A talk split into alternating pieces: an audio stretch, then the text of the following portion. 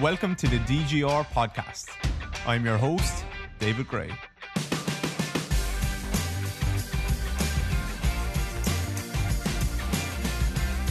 Hello, everyone. David here. Welcome back to the DGR podcast. I hope you're all doing well. Today, I have a great guest for you. I have, uh, maybe more importantly, a great Irish man on, um, or at least as importantly, I have Colin Griffin. Colin is a strength and conditioning coach. He works in the Santry Sports Surgery Clinic in Dublin, one of the best and most well respected uh, surgery and sports surgery and re- rehabilitation clinics in the world, I think. Um, Colin is the lead foot and ankle rehab specialist up there. And um, he's also just finishing up his PhD in Achilles rehab. He's also uh, he's also uh, an Olympian in, in race walking as well. So he has a lot of experience, a lot of different things. Super, super nice guy. And we chatted all things kind of calf and Achilles rehab today, uh, assessing assessing assessment calf and Achilles, um, biomechanics, return to sport, return to running, strength tests, um, strength training for all of that stuff.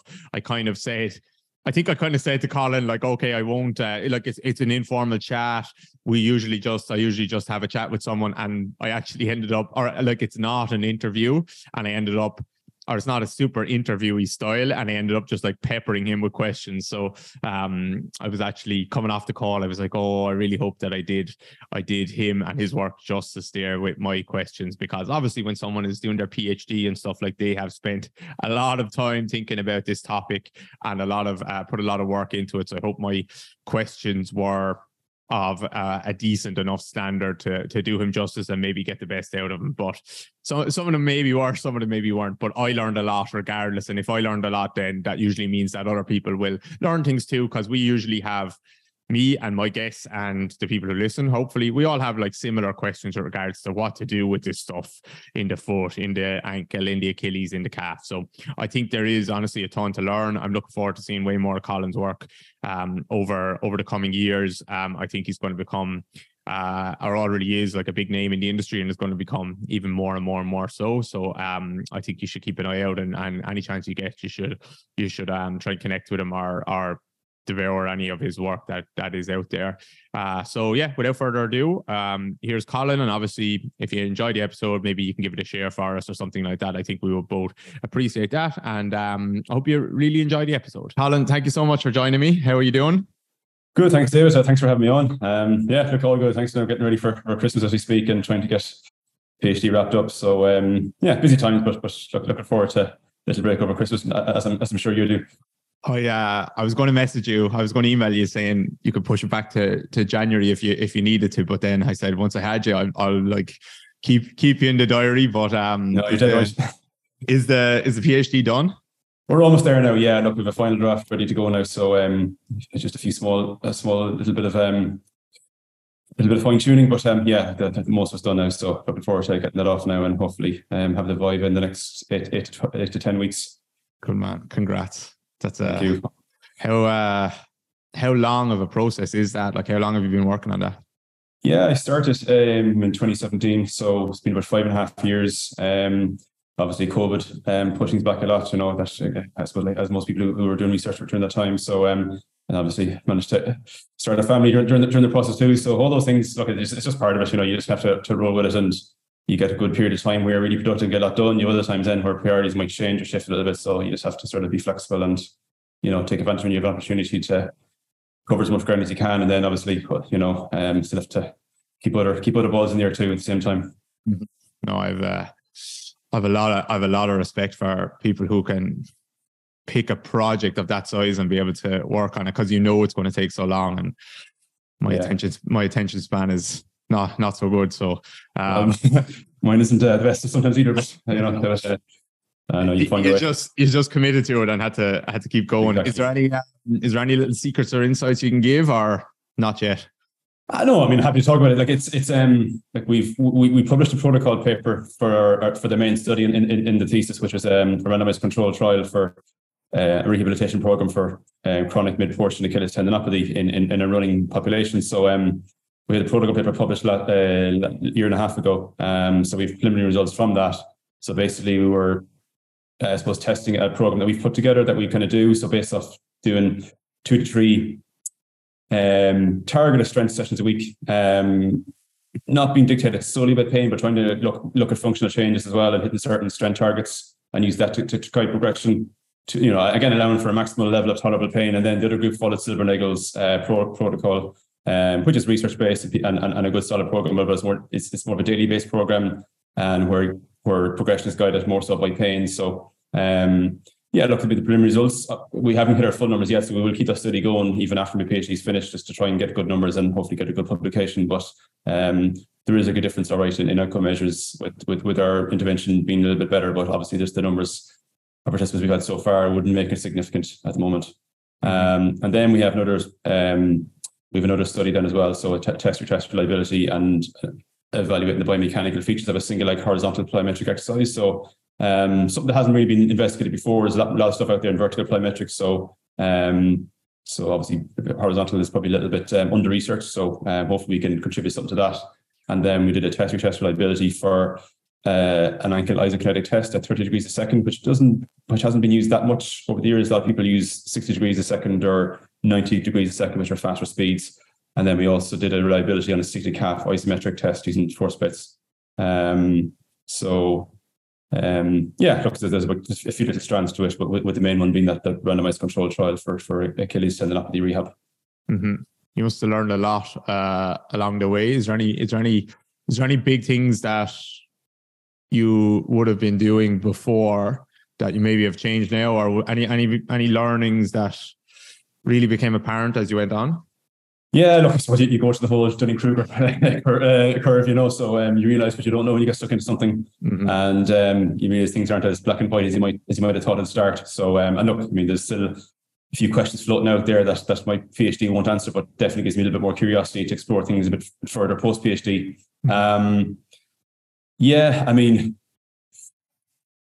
with tendinopathies, you know, we we we still it's very much individual basis. Some of the the, the bio, bio biological and even psychological factors that drive Achilles tendinopathy and, and Achilles pain. And I suppose having to take things on a case by case basis and knowing how to assess and rule out, and then to be able to narrow down your focus. And you know, a one size fits all doesn't doesn't doesn't really work for everyone. Um, so I suppose being a bit more aware and mindful of, the, of the little nuances um, that you might see from from person to person um, even among a, a healthy athletic pop, or even among sorry not a healthy, but even among an athletic population, um, you know, there's there's still um, little differences, I suppose, and, and, things might be driving their, their symptoms, uh, or may, may have been a factor rather rather than just a simple load load capacity mismatch. Um, yeah, and I suppose a bit more of an understanding of the role of the, of the, the, calf and, and the plantar flexors in performance, as well as um, you know mit- mitigating lower limb injury risk. Um, and I suppose understanding the role of the calf muscles in certain tasks like a horizontal plyometric exercise and and and, and even during running, which which has been done before. So um, I suppose trying to add a small bit more uh, to that field. With, with regards to one one thing that you see on social media all the time related to what you just said is is um well not just I suppose the role is like in different phases of gait and different movements and stuff like that, but the big thing now is like okay, Soleus has to deal with X times body weight. Mm what is the X? Because there's you see like hmm. 14, sometimes 12, 10, 8, all different things. Yeah. I mean, at submax speeds, like the internal forces uh, from the Soleus is around, you know, close to 10 times body weight at, about seven meters per second, based on Tim Dorn's paper back in 2012. And even at say slower, steady, you know, jogging speeds to kind of easy running speeds, still around, you know, seven, eight times body weight. Um, it's just a big muscle um, with different compartments. Um, and it's got you know it's got a multi-pennate fiber arrangement, so it's designed to handle those big forces. It is predominantly type one fiber composition, so it, it's it's, it's endurable. It can, it can repeat that sort of high work output uh, if it's if it's obviously in, in well conditioned to do that. Um, so yeah, it, it is like for most tasks, like say jumping, whether it's vertical or horizontal, whether it's accelerating, whether it's running steady state or submax speeds, it is by far the biggest muscle force contributor of all the lower limb muscles. You know, sticks stand up by a mile compared to other muscles, even the gastrocs, you know, the vasti muscles, the quads, ham, hamstrings, glutes. Um, not saying that the others are the others are irrelevant, but just the soleus is, is by far the biggest contributor. So uh, it definitely deserves a little bit more attention. Mm-hmm. And it's it's is working very hard in in slower speed running, which makes yeah. it I think probably tricky to rehab, especially when someone has had calf or Achilles issues. Because I think in my mind with a hamstring, you can probably get someone running slow enough Oh, yeah. relatively soon. But then when you have calf issues, it's it's tricky, right? Absolutely, yeah. No, I think it's like an inverse. Um, you almost have an inverse approach. So if you have a calf injury, it's, it's the volume and even just the even if they're going slower, it's, it's the volume that's going to get them the duration. Whereas with a hamstring, it's the speed that's going to get you because you're you're using you're working hamstrings close to full capacity when you go close to max speed. So, um, you know, so uh, if you're a distance runner, you have a hamstring injury, you can probably get away with things that a sprinter can't get away with. Whereas if you're a sprinter, you can probably introduce you know short sprints a little bit earlier, and you just got to make sure everything is in order before you start to add you know volume and and um, density to, to your work. hmm What if you're a sprinter with a calf injury?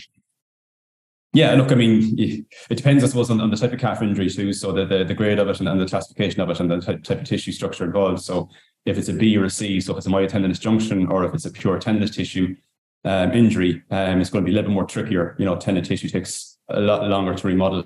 Mhm. Even though functionally things might be good and, and pain might have resolved, but you still have to be mindful of the background healing that's going on for, for several months and just not try to cut corners. And if you do cut corners for a for whether it's for an important game or a championship or, or in, in, in, in track and field, if it's for an important championship, um, it's just important just to keep the guard up even after that, just to make sure that you complete the rehab and um, and maybe keep some ongoing maintenance in there. Um, look, I'm not saying that a calf injury is is ideal for a sprinter, but um, it's just they could probably get back training a little bit quicker and be able to do something, maybe work around a little bit better, maybe than a distance runner might. Yeah. Um, up to a certain point, obviously. It's not- Yeah, yeah. I had a I had a conversation with Jonas Stodio before uh, on the podcast actually, and I had been kind of of this mindset for a long time around like get get people up to intense plyometric type movements. Um, if it's return to sport, let- let's not say I don't I don't really work with too many sprinters, but just GAA players or Mm. whatever soccer players, anything like that. And when I uh, my my kind of bias was when they're ready to return to running, bring them in at 70%, 75%, bring them in nice and fast. And I've done a lot of plyometrics, but now the more I think about with with calf injuries, maybe I'm missing more of the actually slower plodding running, which might actually be con- conditioning the calf. But for a hamstring, yeah, I don't know, maybe I'm confusing myself, but do you do you think that that slower running is important or would you spend maybe more time on the plyometric side of things or both maybe A bit of both, yeah. I- think for a field sport player, they probably need a little bit of exposure to volume because it's, it's when they're it's when they're running when when when the risk of re-injury happens. You know, when they're still when they're still rehabbing. Um, so yeah, I think a little bit of exposure to volume for field sport players, and an appropriate volume, not you know, it's not the more the better, but an appropriate amount for an appropriate amount of time. And maybe to a certain degree for sprinter, doing some of their like tempo type intervals, like their their their their two hundreds or their two fifties or three hundreds, um, just to have a little bit of volume built up at, at a moderate intensity, and so they got that little bit of conditioning there as well. I mean, just to give you an example of the hamstring, I've used myself. Like I was three years ago, I, I had a grade two B hamstring um, bicep fem strain before four weeks for marathon, and I probably missed about two days running, and I was able to manage it um, over a two week period, two two and a half week period, and I was actually pain free week out from the race. Um, but if I was a sprinter, I know I wouldn't have got away with that. It would have been probably a, a, four to six week rehab, um, you know, time frame where I was able to manage it quite well in, in two and a half to three weeks, just given the demands of, of, of the sport and knowing that I wasn't going to be working the hamstring to full capacity in training.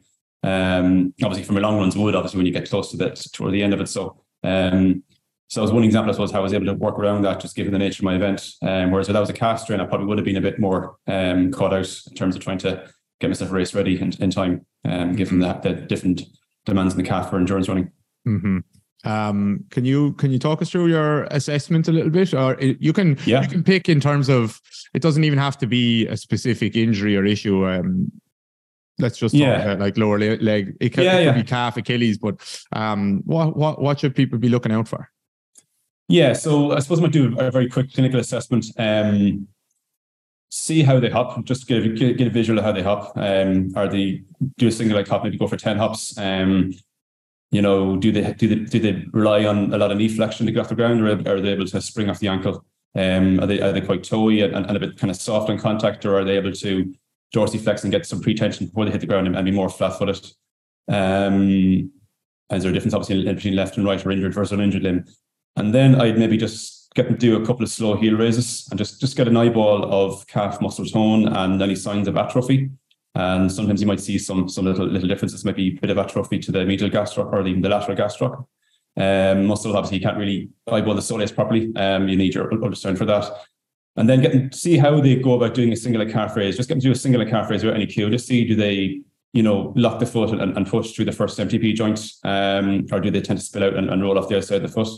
Do they do they internally or externally rotate the foot? All those little things. And then I might correct them and get to do it again. And then see how many good calf raises they can do off a, off a tempo of like one um, one second up, one second down. So when they start to lose tempo, or they start to bend the knee or lose control of the rear foot, I'll stop them and see how many reps they get to that. But 30 being a good number for a, you know, a fit, um, young sort of fit athletic uh, person.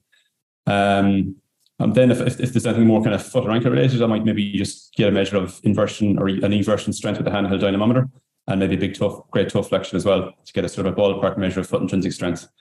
And then in terms of more objective assessments, we would normally do an ankle isokinetic test on most people with a lower limb injury. So um, lying face down, straight leg at a speed of 30 degrees a second. Um, and we can measure peak torque from the calves and the, and the tibants or the dorsiflexors. And then we can measure torque at different angles to see what the torque is like at 10 degrees dorsiflexion, at long muscle tendon unit lengths, and at 20 degrees plantar flexion. Um, and that can give us piece information. So the peaks could be fairly symmetrical, but there might be some big differences in either inner or outer range uh, joint mm. angles. Um, and then in some cases, if, it, if it's more calf related or even Achilles, we'll, we'll do a seated calf ISO as well and, and just get a measure of this soleus force capacity. Um, and then we'll do a hop test. So maybe a double leg drop jump and a single leg drop jump.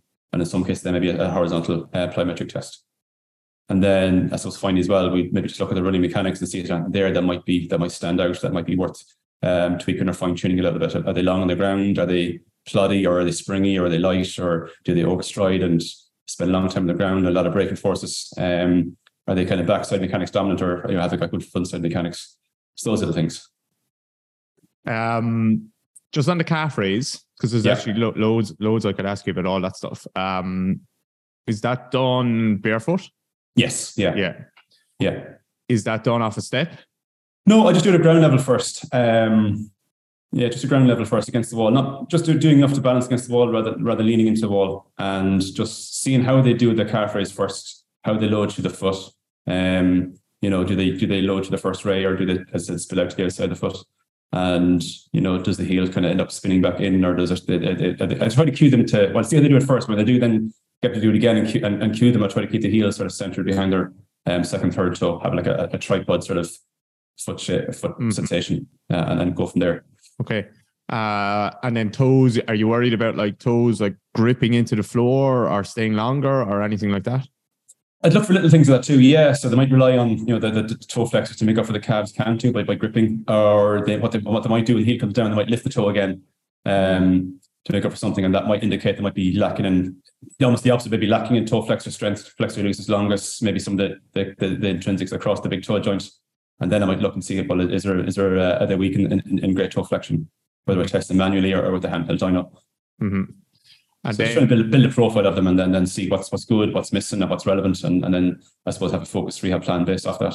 Yeah, and say say someone looks, say say it looks okay, but they get twelve calf raises and thirty is like where we should mm. be hmm. aiming for. Are you are you then how, how are you training that? Are you are you let, let's just presume that's the only measurement that someone in clinic could get. Yeah. Yeah. Um, and you just uh, uh, okay, I'm going to address this weakness. How are you working towards that or programming? Are you are you just saying, okay, we're going to aim for as many reps as we can, three or four days a week? Are we going to add load? Yeah. Are we going to add a step, or what are we going to do? Yeah, if, if they're definitely if they're, if they're starting to to burn out after 12 calf raises, yeah, you're working with a low baseline. So um, I'd be a bit more gradual then about, about progressing. But not like I, I'd progressive, but I'd be a bit more conservative starting off. So it might even it could be something like it's still when it's trying to clock up a good bit of volume. So as X amount of calf raises, it could be still be 30 or 40, but in, in, in, in maybe multiple sets of that. So it might be like five sets of eight, yeah. you know, four sets of 10, four sets of 12, you know, do left, do right, take 30 seconds, go again. So maybe a bit more endurance based, build, build capacity first, and then add weight then and, and, and progress onto that. Mm-hmm. In some cases, I might then maybe hit work both ends of the spectrum, still work on, on, on the top end. So try to add weight and maybe do something a little bit heavier. And at the end, then maybe having like a, a, a block of endurance or, you know, type set, or maybe do it in the form of a circuit. Um, do single leg calf raises, do seated calf raises, and then finish off with double leg calf raises, and then take a break, and then go back and do it again. So it depends on the athlete what their what their sport is, what their background is, where they're at, and um, yeah, I suppose what's the best pathway to get them where they need to be. Would your guess be? I know you can't presume anything, but would your guess be Mm. that that person would be pretty weak at a seated calf raise as well? Then. A lot of the time, yes, yeah. Um, you know, so that's why I just I, obviously I, I, I'll, I'll test everything or whatever I can just to make sure I don't miss something. Um, but it's certainly getting to do if if I get someone to to a seated calf raise, put about half their body weight on their knee. So if they're a sixty kilo person, put a thirty kilo kettlebell on the knee. If they're getting tired, if they're working hard after ten or twelve reps, well then definitely soleus is um not where it needs to be.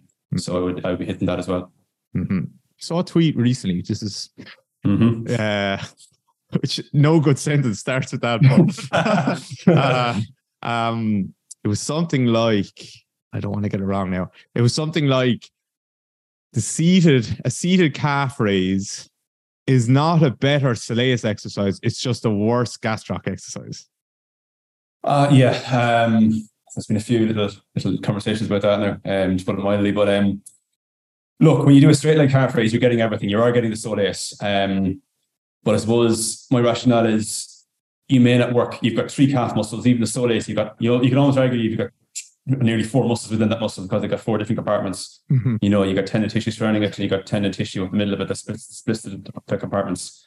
So it's hard to say that we don't. Like, look, we've got a lot of blind spots too. We don't know everything, but um, it's hard to say that a straight leg calf raise works everything, the whole muscle uniformly. So I think a little bit of variation is no harm and maybe beneficial, um, and you'll certainly do no harm. And um, and I suppose just try to cover all bases. So when you do a seated calf raise, obviously the, when, when the gastrocs cross the knee joint, um, so when you bend the knee, that's going to reduce their force output. But the soleus doesn't cross the knee joint, so it's going to produce its maximum force regardless. So you're getting more of a lifestyle measure, and I suppose the soleus has nowhere to hide, and um, you may work different parts of, of the muscle, maybe that you might mightn't quite get in a straight leg calf raise, and particularly where you have shear. So you've got the there's a good paper back in from a Danish group um, where they look compare the level of shear between straight leg and a calf raise. So when you do a straight leg calf raise, you get more shear towards the, the gastrocs, so more of a posterior shear. When you do a bent knee calf raise, you get more of an anterior shear towards the soleus. And particularly when you're dealing with a soleus strain where you've got tendon tissue involvement, you know, getting a little bit of strain on, on, on the aponeurosis can can can have like a, a mechanical transduction effect where you can stimulate a good sort of um, repair response. So I think I think it's just a bit of variation, um, covering what you can that I think might be relevant. And as I said, no no one ever nobody ever uh, no one ever died from a seated calf raise. But look, in saying that, not though- that we know of. Not Yeah. that we know of. But if I feel, if I don't feel in to do it, I won't do it. Like I'm, if someone can get enough with straight leg calf raise and their you know, time is precious, we'll, we'll we'll go with that. But if if we need to just make sure we're covering everything, or if we're not sure, and if I've got a blind spot, and I said, look, I may as well just try and throw this at it as well, just to make sure that we're not missing anything. I'll, I'll add it in. Mhm. Um, but also come back to, I suppose, the role of the calf muscles in, in, in running mechanics. You know, during acceleration, during jumping, and and even running, the timing of peak force activation is different between the soleus and the gastrocs. So the soleus peak force activation is around mid stance. The, the peak force activation of the gastrocs is kind of towards just before toe off. So the soleus does have to sort of have a little bit of independence. Um, and there's a good study as well back, uh, I think it was a French study where they looked, again, EMG is not as perfect, but they looked at the EMG activity of the lower limb muscles um, when you're looking at different percentages of body weight on an AlterG treadmill. And the deactivation of the soleus mirrored the deactivation of the vasti muscles when at around 60 and 80% body weight, whereas the gastrocs were affected differently. So that tells me that the soleus has a, has some independence from the gastrocs and has probably can have a closer relationship when you're trying to support against gravity. Um, have a, has a closer relationship with the with the with the vasti muscles. Um, And So- uh, and uh, the gastroc would have, correct me if I'm wrong now, higher levels of pre-activation. Is that right? Um, I suppose it depends what you do before you hit the ground. So I think if you are if you're hopping um, or if you're sprinting and you have active dorsiflexion, you're you're you're getting length on the muscle tendon unit and you're getting area recruitment of the certainly the gastroc muscles anyway. And I mean, I, I can't say you get more. It'd be more so than the soleus. I think if you've got any length on the muscle tendon unit, Mhm. um, you're getting area recruitment of, of that muscle or, or better pre-activation of it. Mhm. Okay, Um, but the Soleus then is much stronger. It's just yeah, it's, it's a bigger force producer. Yeah. Mhm. Okay, okay. Just in, in, in my mind, I'm like, which my mind is a mess, but is uh like I, I would have always looked at it as the gas gastroc can contract faster and then the soleus needs time to to to build tension. You're right. No, no, you're right. Because um, yeah, as I said, the, the, the soleus can. So if you're familiar with, I suppose, tissue mechanics, you got your force length relationship, you got your force velocity relationship. So the soleus can adjust to stay in its optimal region of the force velocity curve. So it's able to stay in that sort of close to isometric region better, whereas a gastroc has a very has a, has a very very narrow region to do that. And, and when you're doing fast contractions, it will sort of miss that region um, and it can fatigue that a little bit quicker. And then some people, up the gastroc, when on average, it's it can be more closer to 50-50, you know, type one, type two muscle muscle fiber type. And in sprinters, they probably are more more more fast twitch dominant in the gastroc muscles. So yeah, there, there is probably slight differences there. Mm-hmm. That's but obviously can vary from person to person. Yeah. Um, I know we're bouncing around, but just back to the. I know I'm going to ask you a question that is is a terrible question that you probably won't want to answer. But if you can only choose, but I'm allowed to ask these questions. I need uh, if if if back to the tweet debate, tweet debate kind of thing. If yeah. you could only use if you could only use one calf raise, a standing or a seated one, you're not allowed to say it depends or whatever. Yeah. Or for everyone, which one would you pick? That's standing. Okay. You cover everything, you know. So uh, yeah. Okay. Okay, cool. Yeah. I think it, it, it is it is helpful to hear someone like you yeah. say something like that for people who are not necessarily who just want to get a bit of everything in in, in their training. Um, yeah. You know, so okay, yeah. that is that is that is very helpful. And yeah, no, I think I think just people have maybe over the years, you know, um, inadvertently maybe just misinterpreted things, and you know, there's almost like a, a myth or a belief or a misconception that you can only work the soleus doing a bent knee or a seated calf raise, which isn't true. You know, you can work it. I think I feel myself, my good instinct is you can work it a little bit differently uh, and work different parts of the muscle or stress different parts of the, of, the muscle with a seated calf raise that you might quite get standing. Um, but in my case, if someone has a soleus strain, I'll definitely put the patients together. If someone's calf, if someone's calf is weak and the soleus is weak, so if I test them straight leg and bent knee, and even the bent knee is, is, is quite weak, you know, I'll, I'll throw a seated calf raise at it. Mm-hmm. I mean, do we make the same argument about, you know, hamstrings? You know, do we you getting all your hamstrings, you do a deadlift. But if you know, does anyone argue against doing Nordic or a or a glute ham raise or anything else to, you know, hit, hit, add an extra stimulus to the hamstring? You know, I don't hear the same debates about that. So yeah, no, you're right. It makes sense. It makes sense to do yeah. your RDLs and your Nordics and all your different stuff. So it's just yeah. context is key. You know, it's just getting your reasoning and your logic um, in order. You know, and then you can do whatever you what you feel is mm-hmm. right. And assessment wise, if someone didn't have access to any force plates or any mm. anything like that, um, obviously the, that standing calf raise um, with the metronome or one up, one yeah. down or whatever is is good. Anything anything else? Uh, look, I think if you have a leg press, you can get a, a ballpark measure. So see how much you can hold um, for five or six seconds. You get a rough measure of isometric calf strength. You know, so um, if you have a horizontal leg press, you know, if you're if you're able to hold twice your body weight in one leg for six seconds without dropping into too much dorsiflexion, if you can hold a, a mid-range plantar flexus angle or at least hold a neutral ankle position with the ball of the foot on, on the plate, um, that's a good measure of calf strength, isometric strength. Mm-hmm. Or if you have a Smith machine, see what you can hold as well. So obviously you got your own body weight as well. So you, if you can, you know, hold maybe one and a half times your body weight or that, or that on, on for six seconds, um, that'd be a good, good measure. Mm-hmm. And then similar, as I mentioned there, with, with a seated calf raise, and again, this is purely arbitrary, but if you can put half or two thirds of your body weight on your knee and do more than 20, 25 reps, to me, just from the clinical experience, is probably a good measure of, of soleus endurance capacity. Mm-hmm.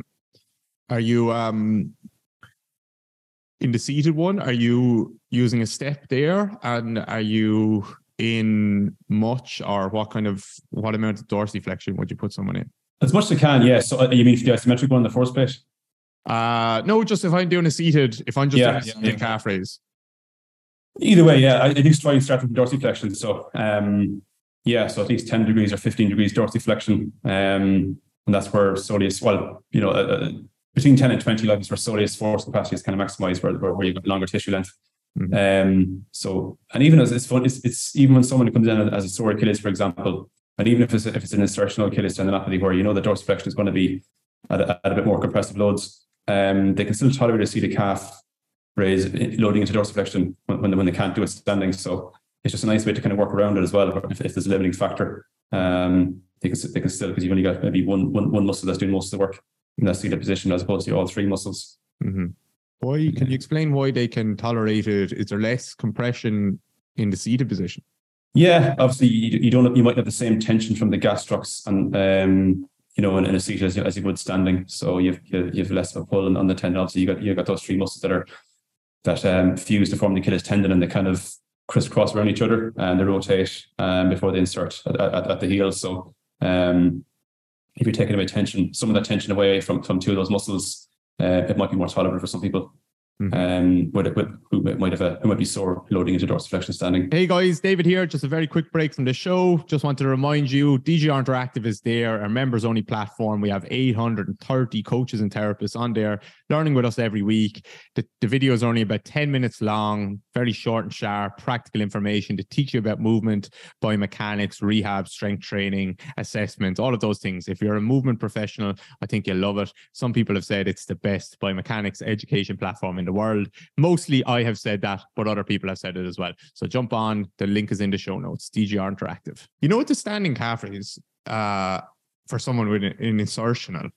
Mm-hmm. Would you? I think I asked Peter Malliaras something similar, but would you? um would you try and slowly work them into more dorsiflexion, or would you just be happy keeping them and just building more and more strength? Or does it very uh, much depend? Yeah, look, if they're an athletic person, um, they you want to be able to get to the point where they can handle that dorsiflexion and, and those compressive loads again. So it's just trying to what's the best way to get them there.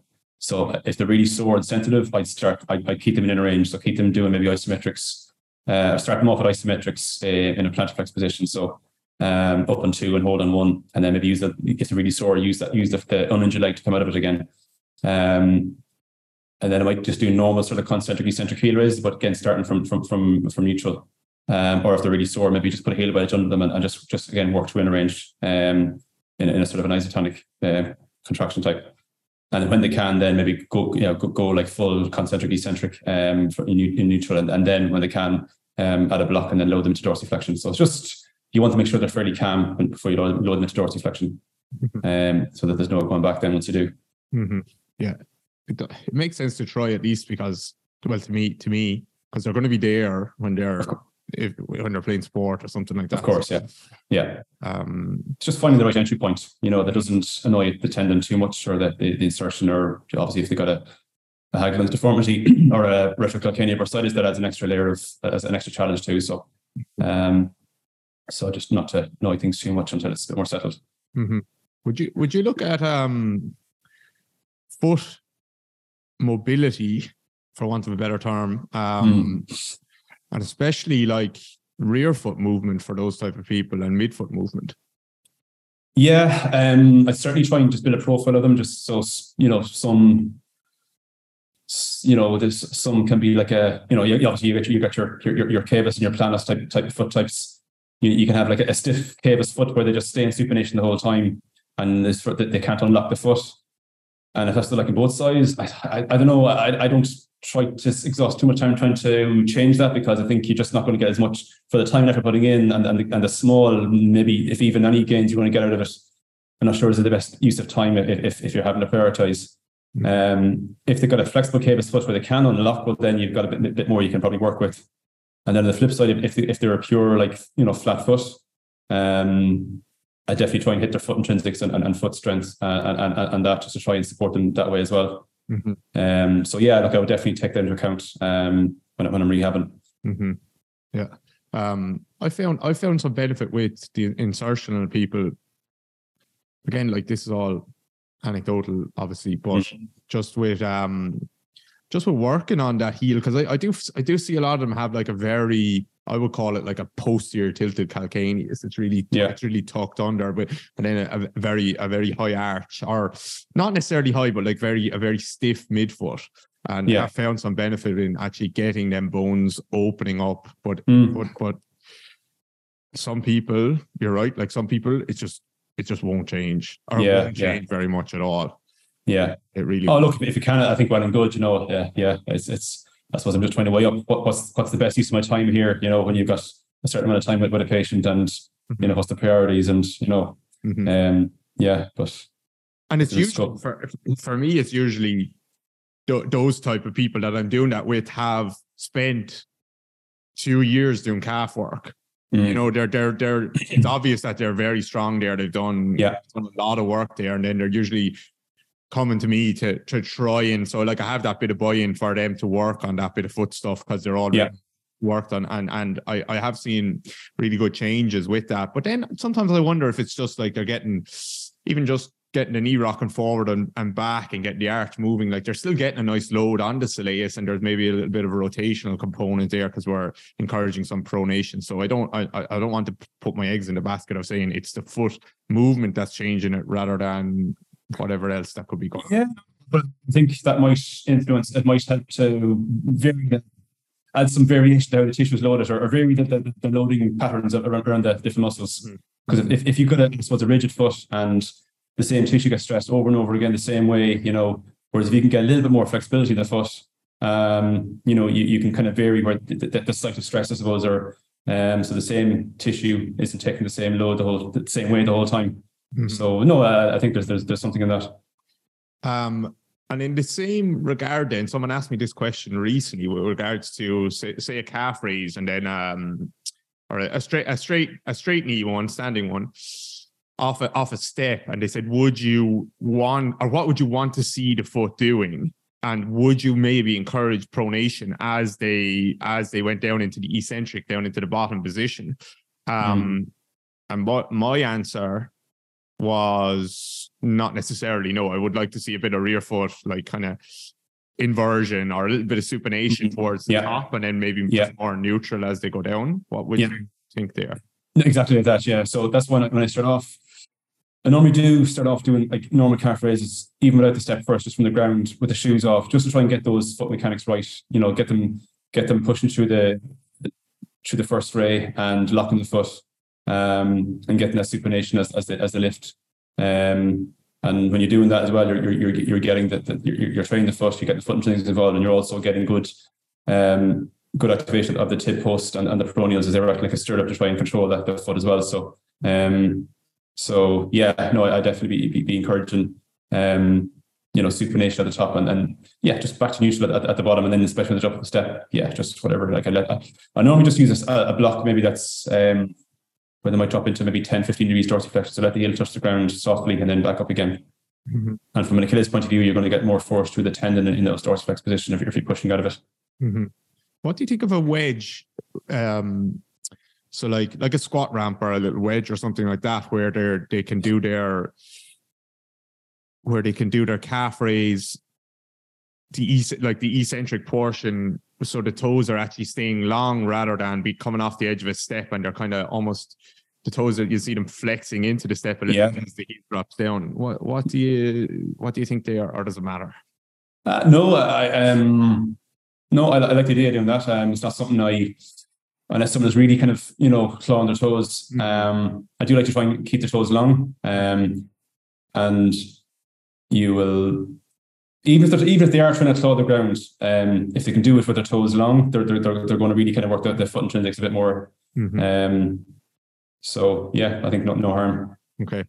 Um, I'm really peppered questions at you. Um, sorry. Uh, right. Uh, I was going to say, I was going to ask something else there. If someone was dropping into uh, like a decent amount of pronation, let's say, or kind of eversion as they drop down in that in that eccentric portion of the calf raise, is are, are you thinking? Is there like a certain thing that you're thinking, okay, they have a bit of weak or might have a little bit of weakness in a certain part of the muscle, or is it like, okay, I'll just well, let's presume you've cued them, but they just keep doing it. So, like, what what are you thinking is weak there? All right. Um, I would say the foot. The yeah, I think the, the foot. Yeah, so and, and tib post and and and and, and the sort of the, the the main foot intrinsics on, the- on the medial side. Mhm. Um, so definitely maybe be, be, certainly assess what strength and see is it is it a factor as well? I mean, are, they, are they is their output lower than, than you'd like them to be? And then yeah, definitely add some some foot strength in, in there as well. And then try, try to bring that back into your movement and see can they can they control it better then. Okay. So I suppose just try to so I suppose unpack and see what the limit factor is and Yeah. um, I would suspect in that case it'd, be the foot. So um, yeah, I'd, I'd fle- assess toe flexor strength and maybe foot in, inversion strength. Yeah. And um, if that's the case, then yeah, add some tib post and or maybe just when you're doing the calf raise, um, you know, and again, I get a nice little bit of um, carryover, maybe just adding some e-stim to it. Um, put your pads on, on on on the medial arch and try and get the foot, get a bit of activation of the foot muscles or stimulation to them. Mm. and maybe put a band around the foot to try and um, activate tib posts. So bring it into the movement, Mhm. you know. So yeah, you, you, I think you can work around that way as well. hmm That's really interesting. Um, foot strength stuff. Is there any kind of easy wins that you'd be thinking there? What what type of stuff would you would you would you use with someone? What type of exercises? Oh, it's an exercise, yeah. Yeah, sorry, yeah. No, you're going to simple like um, just t- standing, weight bearing on one leg and foot in a block. Uh, with, with the first MTP joint on the block and then the big toe hanging off and just put a band around their big toe at a slight angle. So they're kind of pulled vertical and, and slightly anterior uh, from that and then trying to resist against that. So just curling the toe down, trying to cue a straight toe as they curl down and then let the toe come all the way up. So I kind of cue them to wave at the wall in front of them. Um, so that would be kind of one of the main simple sort of go-tos for, for foot intrinsics. Is that, No one that straight, is that a straight knee? Straight knee, yeah, yeah. And they're so, Um, they're, so- they're standing on a block, straight knee, hands against the wall or something for balance. Yeah, or, if they're on a yeah. What I often do is if they're in a gym, just just wrap the band around the around the barbell, have the barbell down about hip level, wrap the bar, band strong theraband band and one of your strength bands around that, Mhm. um, and then have the foot the block back a little bit, so they're kind of standing a little bit away from us, so that so the band is at an angle, um, and then just curl the yeah push the toe down with a straight toe as best they can. It, will- it will curve. You're trying to, to lay that as long as possible, Mm. and let the toe come up straight. So try and cue them to have a long straight toe at the top. So let, let the big toe come to dorsiflexion and they should get a good burn on the arch doing on the medial arch doing that, even around the around the, the first MTP joint. Um, maybe using the slider and doing some like short foot exercises and try and get a good burn in the arch, doing some toe spreads. Um, and then yeah, so and then maybe doing some like quarter heel raise holds, um, with a bit of perturbation from a band, um, trying to balance on one leg. Um, which is a bit more more of, a, of, a, of a, an advanced progression, but when they get to that point and they can do it quite well, but weight and everything else, they're they're in a good place. Yeah. And then I said sometimes then I might just use some e- um e-stim machine as well, just to get some extra stimulation and maybe get it bring it into some of those sort of um dynamic movements or balancing movements. hmm Okay, awesome. Um, that's really good. I hadn't seen the the toe one in standing before, so that's definitely something. It's a very simple because I, I suppose I see we see a lot of maybe not non-athletic people with, with plantar fascia, uh, plantar fascia pain, plantar fasciopathy. So uh, you look for a very very simple exercise they can do at home. So use the theraband, um, wrap around the banister of the stairs, and that's when you can do anywhere uh, and get some good uh, good carryover from it. hmm And if you want to really sort of maybe start off with the heel, heel flat on the ground, and if you want to really challenge the foot intrinsics, maybe do it in a slight heel raise position Mm, and, and plantar flexion to it. yeah, so I've done, I've done some of the toe stuff. Hmm. I usually do it more in like in. Well, even if I'm just isolating the big toe, I would do it like in a, in a seated position. But actually, that sounds way better. Yeah, just bring some some gravity, anti gravity into it as well. Like so, yeah. Um, when when you're when the weight bearing, and yeah, because we know from some of the, the work in Australia and in um, Luke Kelly's some of his work, um, when they've looked at, I suppose the timing of foot intrinsic muscle recruitment, it's, it's, it's that sort of toe off position when you're in a heel raise position. That's where the, where they're they're maximally activated, more so than mid stance. You know, their their biggest role is probably is more so to lock the foot for toe off Mm. as opposed to supporting the arch during during mid stance. hmm So uh, that's I suppose my, my principle behind. Okay. Um, Awesome. yeah. Love it. Uh, plyometric wise, is there is there somewhere you would start with someone then again like just uh, any kind of a lower limb calf Achilles tendinopathy? I'll leave you choose, or you can just keep Mm. it broad if you want. But is there a is there is there a progression you're looking for um, from someone before you would return them to slower running or or anything like that, or, or are things that would you would usually want to take off? Yeah, I mean, at, at least be able to tolerate and be reasonably competent doing double leg hops, like double leg pogo hops. Um, so maybe start with that. Um, and if they're not perfect doing them, I'd maybe spend time just just um, yeah, improving those, making them making them smoother on the ground, getting a good bounce, um, trying to spring off the ankle. If they're quite good at that and, and, and they're able to tolerate single leg hops and they're reasonably sound at that, I start them with that. So just again trying to find the right entry point. But yeah, like I suppose my, my basic sequence would be like double leg pogos um, in place and then going forwards, backwards, side to side. So like your just rudiment series, Mhm. um, and then do a single leg. So build a little bit of capacity, but just more more from a skill point of view and capacity point of view rather than going all out. Uh, when and when they're when they're they're tolerable to that, then maybe add, add more intensity. Maybe bring in drop jumps, hurdle hops. Uh, maybe do the pogos more maximum effort, really trying to get maximize air time, shorten contact time. Um, double leg, single leg. Um, yeah, and it's the drop jumps, uh, mini hurdle rebounds or hops, um, and then maybe doing more bounds or hops for distance. Um, you know, so uh, yeah, that'd be sort of like a, a broad overview of, of, of how it um of, of my sort of plyometric pathway. Mm-hmm. Um, borrowing borrowing a little bit from one of who people have influenced me over the years, Mm-hmm. Of course. uh, as we all do. of course.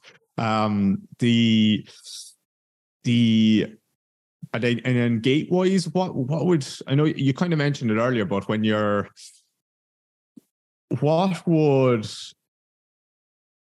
get you to start to think, okay, I need to start looking at someone's someone's gait here. Like we've we've gone through a lot of steps, and Mm. actually they returned back to running. They had a flare up, but it didn't seem like there was a huge amount of load involved, or you know, the uh, in theory they should have been able to handle that. Um, is that where you're starting to think, okay, I need to have a look at actually what what weight are actually running here? Yeah, I generally look at it anyway. Um, if they're if they're running based athlete, whatever sport they are, like I definitely look at the running and just to see, just get a, I suppose a, I suppose a, a, a, a, complete profile of, of, of them. You know how they move and, and, and what their strength like is and reactive strength like as well. So um, Mhm.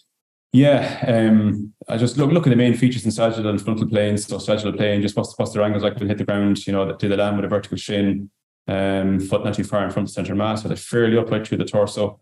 and what's their control like their mid stance? Do they really drop into like a more flexed angles, you know, and, and just spend a long time on the ground? And you know, do they get good flight in them when, when they push off?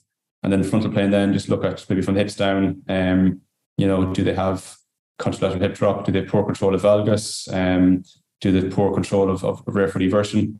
Um, and then you know look at that and then and then see does it match up to some other assessments and then if it's poor control of rear foot eversion, we'll then be looking at ankle stiffness and foot strength and calf strength as well and and, and um, you know trying to to, to work, work through those. Um, yeah, There's a lot. In To a- get, to, Uh, yeah, yeah. A broad overview, yeah. no, no, the, no. main, the main things I'd, I'd be I'd be looking at.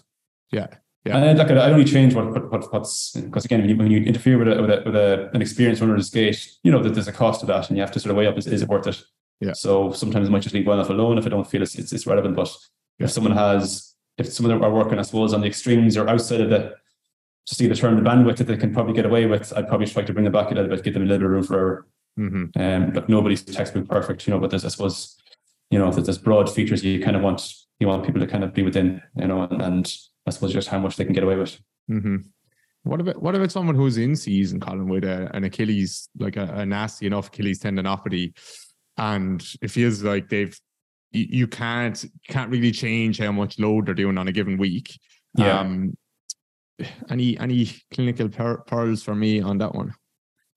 Yeah, tricky. I, I've actually had some good good uh, experiences like with track athletes in season who, who've had a flare up and maybe managed that quite well. Now one or two have had to sacrifice a few races, but they're still able to have a summer season. But had a few tricky ones with some particularly club um, Gaelic football players, Mm. um, where you know it was pretty much you, you, you into season, and then when club season started, it was pretty much all, all, all go. Like, um, and that's, I suppose those who were managing Achilles and that before that was a perfect storm. And and and how when you're playing games and you're just trying to manage it from one game to the next and trying to cut corners in training so you're, you're ready for the next game. It's not ideal from the tendon point of view. You're, you're just kind of digging yourself deeper into a hole. So um, ideally, you want to get to the point where even if you have a history of Achilles tendinopathy, you have a maintenance program in place that'll get you to in season. You're able to keep the keep the tendon and calf load and topped up just enough, you know, to give it that stimulus without overcooking things. Mhm. And maybe you might need to, you know, which is hard in a team environment to have more modified um, ring loads, or in an individual sport like athletics, you can, you know, you've got the scope then to to, to be flexible with your training days and, and and the timing of some of your sessions.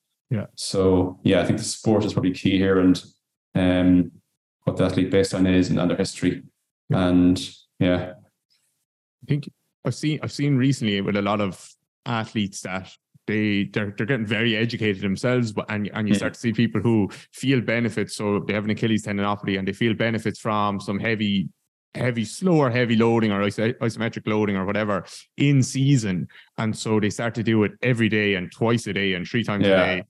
Uh, you think too much, maybe? I think so. Yeah, I mean, yeah, uh, um, to do it properly, they should be too hard to do every day. You know, he should almost treat you like interval training. You know, you wouldn't do interval training every day, or if you are, you're you're doing something wrong. Um, so if you have, if you're in pre-season, look, if, if you're reasonably sound strength and and and, and you know plyometric base, like twice a week is probably enough. And if you're in season with games each week, you know, once a week, just doing two or three sort of key exercises is probably enough to, to get you through, you know, eight to 10 weeks, depending on, I suppose, your, your, your baseline. Mhm. Um, but just, just getting the timing of it right and the dosage right. Mhm. Uh, and get to the point where you've, you've done your preseason work and you're and you're and you're, you've you know you've, you've loaded up in advance that you just only that you only need to just do, do maintenance work Mhm. when you when you're at that sort of peak peak of your season. Yeah. Because you're still stressing the area and they're starting to stress the area Yeah. before training, after training, and every single day.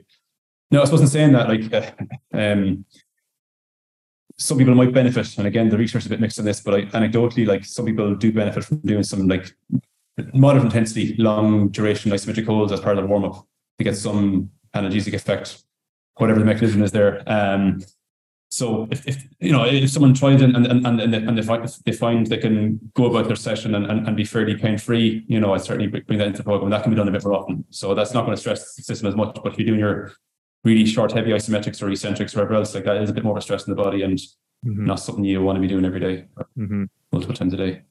My my thoughts on the analgesic effect there before before training, and this is like Mhm. I I this is just because I had Achilles tendinopathy and patellar tendinopathy, very nasty actually. And um, my my thoughts on that were actually when I when I went out and trained, if I didn't do my isometrics beforehand, like I would still get the analgesic effect just from warming up anyway for five minutes, which is just going for a jog. So it's going to it's, it's going to kick in eventually, but it, it got to a stage where like the pain I I I didn't want to feel that when I when I started my warm up. So I would Mhm. do my isometrics in the dressing room beforehand, and actually I felt a bit better going out there from the beginning, and maybe there was some kind of activation that started to Yeah. occur and and and was helpful throughout that training session.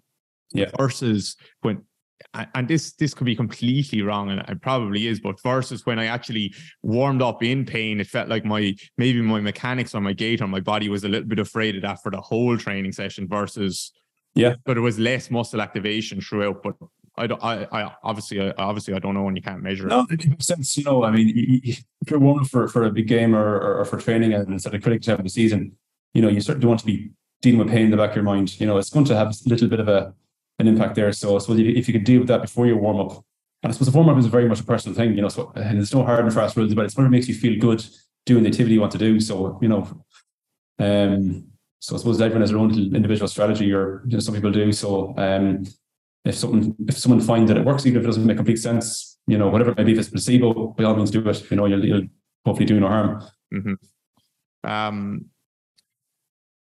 can i ask you why achilles and calf why why did you get so interested in that because i know you're a i know you're a walker obviously Yeah, um so but i imagine there's not too many i could be wrong no i don't know anything about very little about the sport but i imagine there's Yeah. not too many calf and achilles injuries not so much. No, um, I had maybe one or two Achilles issues in the past. Um, might have had one certain Achilles tendinopathy when I was really young now, maybe about 19, 20, but it wouldn't be a common injury in race walking. Be a lot more tib ante the nasty tibialis anterior tenosynovitis uh, one year, which kept me for three months on and off.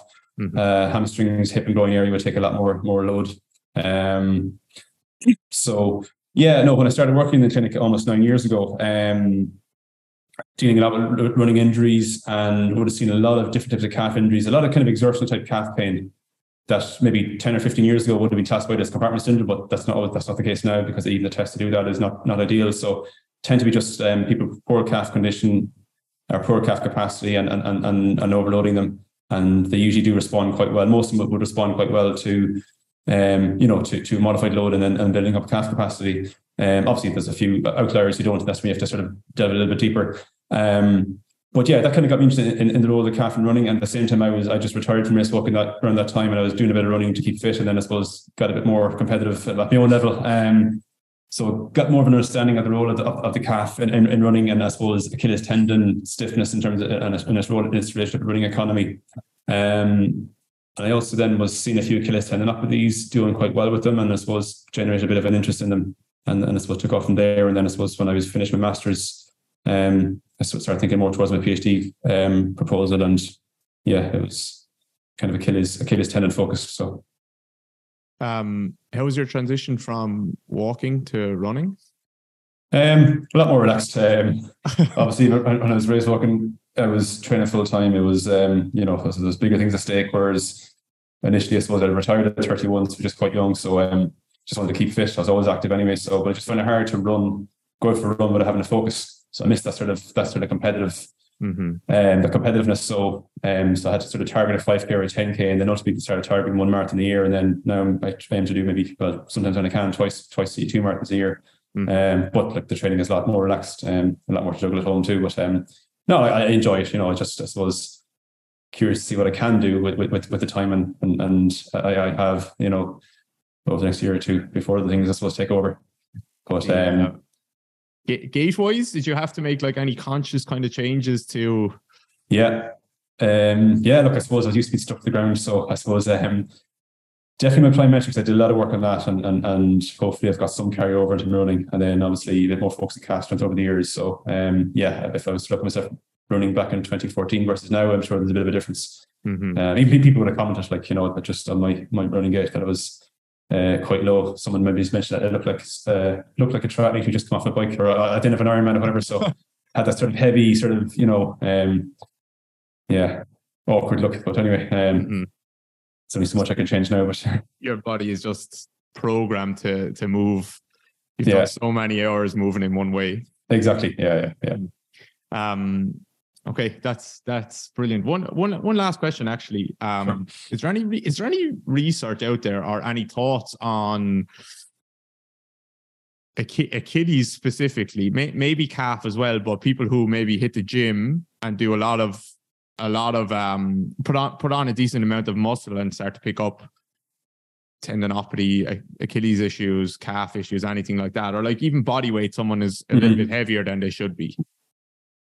Uh, well, there's, two different things there. If someone has a well-developed muscle more so than a well-developed tendon, that is an issue. And I suppose it's, it's relevant. There's been some good studies done in Germany on um, adolescent volleyball players who develop patella tendinopathy. Obviously, jumping type sports would be a hotspot for that. And when you go to adolescence and you get you know big development or rapid, more rapid development of muscles, um, more so than tendon, that that that can um, can predispose some people to to patella tendinopathy. So in terms of calf and Achilles, one of the biggest blind spots, I suppose, is the research now is kind of pointing towards like there's an optimal level of tendon strain, like between four and a half and seven percent, where the tendon, which is the ideal conditions for the tendon to get stiffer and, and to adapt positively.